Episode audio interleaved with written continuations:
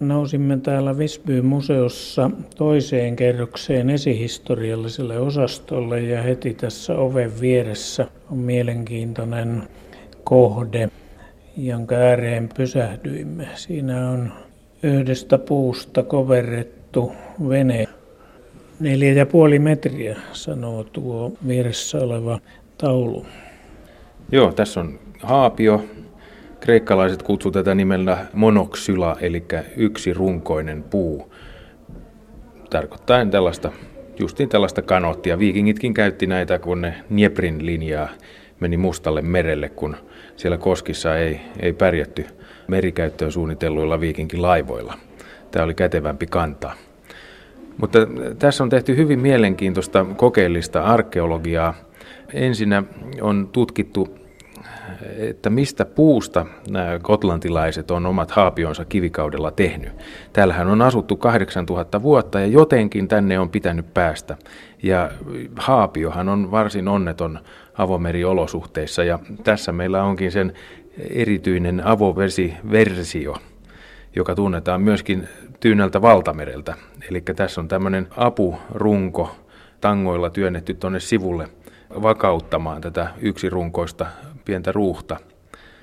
Eli ikään kuin katamaraani käyttää samanlaista tekniikkaa, jossa on vakautta antava ikään kuin toinen alus vieressä. Niin, joskus voidaan tällä tavalla sitoa toisiinsa kaksi haapiota ja saada aikaan tämmöinen symmetrinen katamaraani, joka on hyvin vakaa ja merikelpoinen. Tässä taas tämä toinen runko on pelkkä suikulaksi veistetty hirsi, eikä, eikä sillä ole mitään muuta tehtävää kuin vakauttaa tätä yhtä haapiota tässä. Mutta tässä on tehty pidemmälle menevää tutkimustyötä, josta ehkä muutama sananen. On ensinnäkin selvitetty se, että Tammesta ei saa edes tulen avulla kivikauden työkaluilla haapiota aikaiseksi, niin kuin aikaisemmin jotkut tutkijat on esittänyt, vaan pitää käyttää pehmeitä lehtipuulajeja. Tässä tapauksessa tutkijat on päätyneet lehmukseen ja poppeliin. Suomen kielen sana haapiohan sanoo jo selvästi, että mistä on kysymys. Kuitenkin löydetyt haapiot on usein noen peittämiä ja sille on nyt löytynyt uudenlainen selitys haapion pehmeä puu pitää kovettaa tulen avulla, että se pitäisi vettä eikä halkeisi avovesiolosuhteissa. Se ei siis liittynytkään siihen varsinaiseen veneen ontoksi tekemiseen, vaan vasta tähän viimeistelyvaiheeseen. Kun sisävesillä, mitä täällä Gotlannissakin on muuten ollut paljon aikaisemmin, täällä on ollut varsinainen tämmöinen luonnon pikkujokien verkosto, jokien yhtymäkohtina on ollut sitten järviä ja soita. Laidalta toiselle on päässyt oivallisesti tällaisella yksirunkoisella haapiolla. Niin tämän saaren halki siis. Muun muassa. Niin niissä käytettiin tasapohjasta mallia, joka on sitten helppo vetää kannaksen yli ja niin edelleen. Se seisoo hyvin tanakasti kuivallakin maalla, mutta avovedessä käytettiin pyöreä pohjasia. Siinä on selvä, selvä ero. No sitten, jotta saataisiin selville se, että onko todella tällaista voitu täällä käyttää, niin tällaiset tehtiin. Toinen oli 4,5 metrinen koekappale ja toinen oli 8 metrinen. Ja esimerkiksi tämä kahdeksan metrinen, niin se oivallisesti kuuden miehen melomana lähti täältä Itämeren yli, Etelä-Ruotsiin ensin ja sieltä Tanskan maalle ja sieltä Pohjois-Saksaan. Ei mitään ongelmia.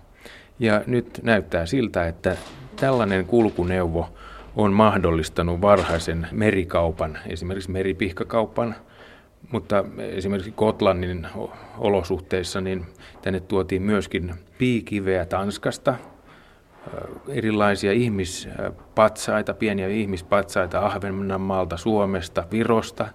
Ja sitten yksi semmoinen tosi kumma piirre täällä, jauhin kivet tuotiin Pohjois-Ruotsista. Siellä on jotain erityistä liuskekiveä, jota on käytetty Kotlannissakin yleisesti kaikkina aikoina, vaikka täältäkin löytyy melkein vastaavaa kiveä. Mutta siis näin jo kivikaudella tavara kulki.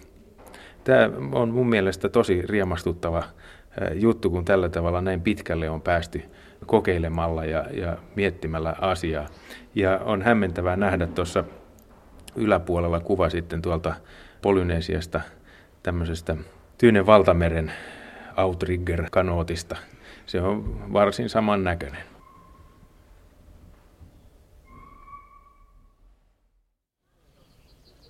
Nyt olemme Roomassa ja erään luostarin raunioilla. Tässä katselemme ympärillä viheriöiviä niittyjä ja korkeita puita ja sitten tuossa on aika paljon lehmiäkin laitumella ja osa aitauksessa.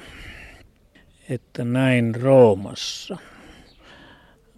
Tosiasiassa olemme paikassa, jonka Gotlannin asukkaat ääntävät Rouma. Kirjoitetaan Roma.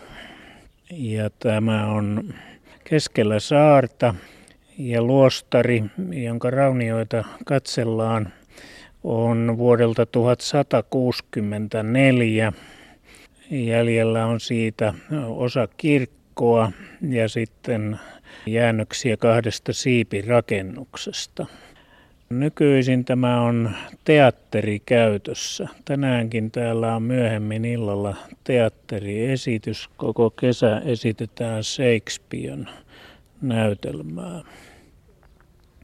Tämä on Gotlannin saaren esihistoriallinen ja historiallinen hallintokeskus. Täällä äh, kokoontuivat saaren vanhimmat päättämään kaikista tärkeimmistä asioista ja se perinne siirtyi eteenpäin sitten Kustaa Vaasan perustamalle kuninkaan kartanolle ja edelleen sen jälkeen sitten kuvernööri asui täällä. Tässä paikassa keskellä saarta on sopiva kertoa se, mitä Guta Saaga sanoo Gotlannin perustamisesta ja aivan alkuvaiheista. Saagan mukaan Gotlannin löysi kaikkein ensiksi mies, jonka nimi oli Tjelvar. Tuohon aikaan Gotlanti oli kytköksissä pimeisiin voimiin niin, että aina päivällä se vaipui mereen ja yöllä se kohosi ylös. Mutta tämä mies Tjelvar toi tulen saarelle ja sen jälkeen saari ei enää vajonnut. Jonkinlainen valon tuli oli syttynyt täällä. Saaga sanoo edelleen, että Jelvarilla oli poika, jonka nimi oli Haavde, ja Haavdella oli vaimo, jonka nimi oli Viittasäärna. Nämä kaksi olivat ensimmäiset, jotka rakensivat asuntonsa Gotlantiin ja asuivat siellä. Ensimmäisenä yönä, kun he nukkuivat yhdessä, vaimo näki unen kolmesta käärmeestä, jotka olivat hänen rinnassaan yhteen kietoutuneina. Ja hänestä tuntui, että ne liukuivat ulos hänen rinnastaan. Ja sitten vaimo kertoi miehelleen tästä unesta. Hän oli varmasti aivan kauhuissaan. Aviomies tulkitsi vaimonsa unen tällä tavalla. Kaikki on sidottuna ympyröiksi. Tästä tulee viljeltyä maata ja meille tulee kolme poikaa. Tähän on tuttu teema yhdestä kuuluisasta kuvakivestä, jossa on käärmeitä pitävä nainen ja sen yläpuolella kolme toisiinsa kietoutunutta käärmettä. Eräänlainen Gotlannin symbolikuva siis. Isä Hevde antoi pojille nimet jo ennen kuin he olivat syntyneet. Guuttesta tulee Gotlannin omistaja, Graip tulee olemaan toinen ja Gunjauf kolmas. Siis vaan vanhin poika perii.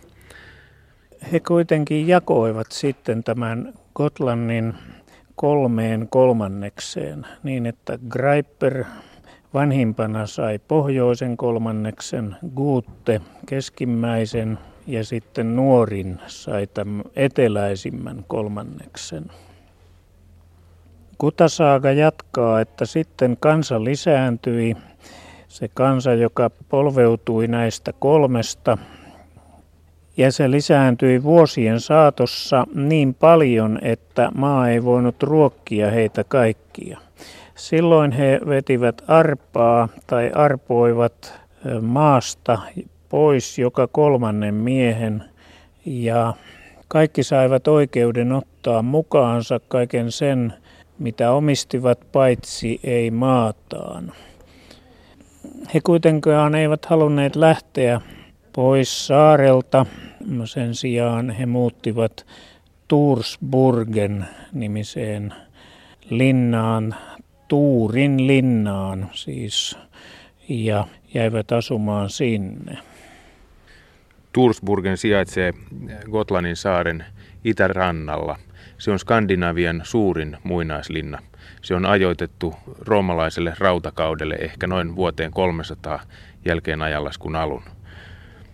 Se on saanut nimensä siitä, että siellä on luola, Svartstau, eli musta asunto, jossa selitetään, että Tuur itse oli asunut. Siis tähän vertautuu suoraan siihen tilanteeseen, mikä tunnetaan Kreetan saarelta, jossa Zeus asui Iidavuoren luolassa. Tämä luonnon muodostama linnake on noin 50 metriä korkea, ympäristöään ylempänä, mutta yksi sivu siitä on vähän loivempi ja siihen on pitänyt rakentaa sitten kaksi kilometriä pitkä jättiläismäinen muuri, joka yhä on paikotellen 7 metriä korkea ja 24 metriä leveä. Eli tämä on noin neljän neliökilometrin laajuinen alue ja sinne olisi helposti mahtunut vaikka koko Gotlannin asujaimista. Ehkä siinä kävikin niin, että tätä pakolinnaa olisi tarvittu muihin tarkoituksiin, eikä tämän arpomalla pois lähetetyn joukon asuin paikaksi. Sillä Kutasaga sanoo, että maa ei halunnut sietää tätä ja nämä maanpakoon arvotut ajettiin sitten pois Tursburgenin linnakkeesta. Sieltä he menivät Fooröön saarelle, asettuivat sinne, mutta eivät voineet ruokkia siellä kuitenkaan itseään. Fooröön saari on Gotlannin pääsaaren pohjoispuolella välittömästi sijaitseva pienempi lisuke, jossa on pikkasen eri murre kuin tässä pääsaarella. Niin, täällä paikalliset sanovat, tuossa juttelimme taksinkuljettajan kanssa, että tuolla aivan pohjoisessa siellä puhutaan kieltä, joka muistuttaa riikinruotsia, kun tämä kotlannin kieli ei muuten sitä kovin paljon muistuta. Niin tämä muistuttaa yllättävän paljon suomen ruotsin kieltä, erityisesti saaristoruotsia. Mutta jatketaan vielä hetken näiden maanpakoon ajettujen kohtaloiden seuraamista.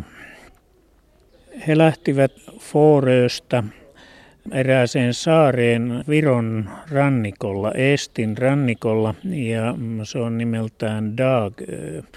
Ja asettuivat sinne ja rakensivat linnan, josta yhä Kutasaagan mukaan on jälkiä. Eli siitä oli jälkiä 1200-luvulla, johonka Kutasaaga varmuudella ulottuu. Niin tämä Dagö tarkoittaa hiidenmaata. Kävi kuitenkin niin, että he eivät voineet sielläkään oleskella ja jatkoivat sitten eteenpäin virtaa, jonka nimi on Väinäjoki ja he menivät jokea ylös Venäjälle e, ja siitäkin eteenpäin niin kauaksi, että saapuivat Kreikkaan. Siellä he pyysivät kreikkalaisten kuninkaalta saada asettua asumaan. Kuningas lupasi ja hän luuli, että kyseessä olisi vain kuukauden pituinen aika. Mutta kun kuukausi oli loppumassa. Hän halusi ajaa pois nämä kotlantilaiset. Kävi kuitenkin niin, että sitten hänen puolisonsa, niin hän sitten sai puhuttua kuninkaan ympäri niin, että nämä kotlantilaiset saattoivat sinne jäädä. Jos katsotaan, että mistä historiallisesta tapahtumasta tässä kerrotaan, niin tarjoutuu muutama vaihtoehto. Täällä Gotlannissa tunnetaan tällainen totaalikato, täydellinen tuho. Kaikki 1500 roomalaisen rautakauden suurta hallitaloa tuhoutuu kerralla ja niitä ei asuteta uudestaan. Vaan sitten kun uutta asutusta tulee, Merovinkiajalla erityisesti, niin se asettuu ihan toisiin paikkoihin ja siinä on ihan selvä kulttuurikatkos. Eli tällainen tuho tapahtuu joskus 500-luvulla vuoden 500 ympärillä. Sitä ei ole pystytty selittämään, että mistä tässä on kysymys, mutta kuitenkaan vanhat asukkaat ei tullut enää tänne takaisin. Varhempia mahdollisia matkaanlähtöajankohtia on sitten myöskin muutama tarjolla. Tiedetään, että gootit vaelsivat Mustanmeren alueelle, kreikkalaiskaupunkien alueelle siellä jo 180-luvulla jälkeen ajanlaskun alun, siis Markomannisotien aikana. Silloin oli vaikea ilmasto ja sen ymmärtää, että tällainen ilmastopulssi olisi työntänyt heidät sinne. 200-luvun puolivälissä gooteista tiedetään, että he raivosivat ympäri itäistä välimerta aina Kyprosta myöten. Tuhosivat muun muassa Ateenan, Efesoksen, Nikomedian ja yrittivät tuhota muun muassa Konstantinopolia, joka siinä vaiheessa vielä oli tosin nimeltään Byzantion ja niin edelleen. Suunnaton goottien hyöky sinne Välimeren alueelle, jolla, jolla tuli olemaan hyvin suuri vaikutus. Kolmas tämmöinen roomalaisiin kohdistunut aalto tulee sitten 300-luvun puolivälissä. Se johtui sellaisesta valtavasta kuivuudesta, johon kuoli esimerkiksi Atlasvuorten elefantit tuolla Pohjois-Afrikassa, joka aiheutti sen, että hunnit lähti tuolta Keski-Aasiasta, kun, kun laitumet kuoli ja tulivat tänne Eurooppaan. Siinä olisi niin kuin hyvä ilmastosyy myöskin lähteä täältä liikenteeseen. Se, mikä tässä on hienoa tässä kertomuksessa on, että se näyttää sisältä päin, että mikä on kansainvaelluksen logiikka, mille se perustuu, kuinka kaikki tapahtuu. Tämä on harvinaista tekstiä, tosi, tosi hieno teksti.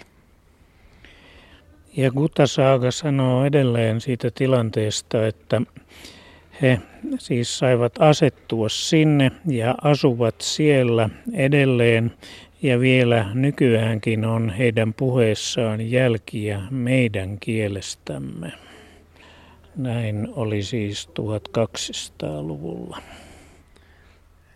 Vielä 1700-luvun loppupuolelta tiedetään Krimin niemimaalta, että siellä puhuttiin goottia.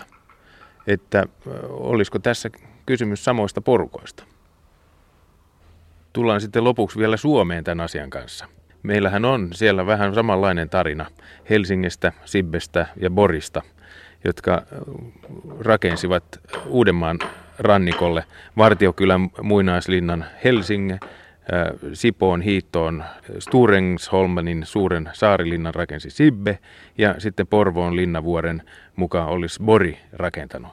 Onkohan tässä jotain sukulaisuutta tähän kolmiakoseen gotlantilaiseen perustamistaruun ja tähän karkottamistaruun.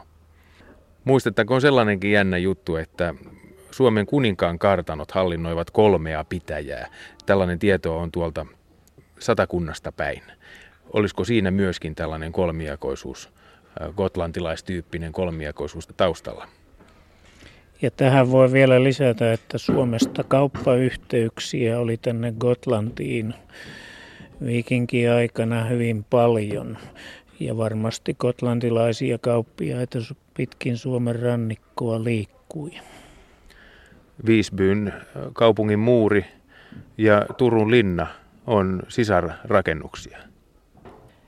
Esikuva suomalaiselle linnanrakennukselle on kyllä paljolti saatu Viisbyyn muureista, joiden pituus muuten on kolme ja puoli kilometriä peräti.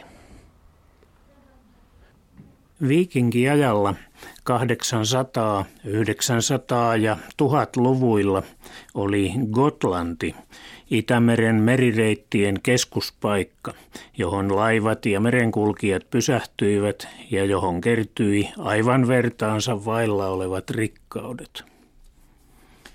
Gotlantiin tuli idästä suuri määrä arabialaisia hopearahoja jo Ruotsin Birkan kaupan kukoistuskaudella 800- ja 900-luvuilla. Mutta Birkan kauppapaikan toiminnan lakattua vuoden 1970 paikkeilla Gotlannista tuli Itämeren pohjoisosan kaupan keskuspaikka. Gotlantiin kulkeutuivat kauppatavarat Suomestakin ja Gotlannista ne lähtivät Tanskan maan etelärajalla olevaan Hedebyyn, kauppakaupunkiin tai kaukaisiin etelän maihin. Gotlannin verratonta rikkautta osoittavat aare- ja rahalöydöt. Kun koko Skandinaviasta lasketaan viikinkiaikaisia rahoja löytyneen noin 200 000 kappaletta, niin Gotlannista on tästä määrästä löytynyt puolet rahoista, eli kaikkiaan 100 000 hopearahaa. Ja jos kaivataan vielä detaljoidumpaa tietoa, niin arabialaisia hopearahoja on Gotlannista löytynyt noin 40 000, frankkilaisia on lähes sama määrä, eli 38 000 hopearahaa, ja anglosaksisia rahoja on runsaat 20 000. Tässä pieni vertailu Suomeen. Suomen syrjäistä asemaa Itämeren kaupassa 800- ja 900-luvuilla kuvaa se, että arabialaisia hopearahoja dirhemeitä on Suomesta löytynyt kaikkiaan vain puolitoista tuhatta, ja niistäkin aivan valtaosa Ahvenanmaalta. Sitten tuhatluvulla Suomeen tuli jo rahaa enemmän, muutama tuhat hopeakolikkoa länsimaista rahaa. Osaksi Suomen rahalöytöjen vähäisyyttä selittää se, että suomalaisten kanssa käyty kauppa lienee ollut etupäässä tavaroiden vaihtoon perustuvaa kauppaa. Mutta Gotlanti oli todellinen vaurauden tai runsauden sarvi. Edessämme on täällä Visby-museossa ikään kuin havaintoesitys siitä, kuinka lattian alle Gotlannissa usein kätkettiin aarteita. Tässä lattiassa pieni ikkuna, lasikehys, josta näkee ruukussa hopeakäätyjä, hopearahoja, rannerenkaita ja hopeatavaraa. Näitä Aarekätköjä on tältä saarelta löytynyt peräti 700. Ja tähän voisi sanoa, että ehkä yhtenä syynä aarteiden kätkemiseen saattoi olla usko tai uskonto. Tiedetään nimittäin Snorri Sturlason kertoo Heimskringlassa Uudinin sanoneen ihmisille, että mm, he saisivat mukaansa valhallaan sen rikkauden, jonka he olivat ottaneet hautaansa mukaan, tai sitten he saisivat nauttia myös niistä rikkauksista, jotka he olivat kaivaneet maan sisään, että niistäkin olisi jotain hyötyä siellä toisessa elämässä. Tosiaan näitä maahan kaivettuja hopea-aarteita on täältä Gotlannista löytynyt uskomaton määrä. On sanottu, että Gotlanti omaa suurimman hopea-aare-tiheyden läntisessä Euraasiassa. Tämä on semmoinen paikka, johon voisi nastan laittaa tässä suhteessa. Mutta mitä se tosiaan tarkoittaa, että täältä löytyy kymmeniä tuhansia, ehkä 70 000 hopeakolikkoa maahan kaivettuna, plus sitten kaikki rannerenkaat ja kaulakorut ja muut päälle, tai vaikka tämmöiset raakametallitangot. Yhtäältä voi ajatella niin, että onpas täällä ollut rikasta. Mutta toisaalta voi ajatella näinkin päin, että onpas täällä ollut turvatonta, kun on pitänyt kätkeä se, mitä ryöstettävää täällä oli. Gotlanti on siinä mielessä omalaatuinen paikka, että täältä pääsee vuorokauden purjehduksella hyvässä säässä minne tahansa Itämeren rannalle ja seuraavana päivänä takaisin.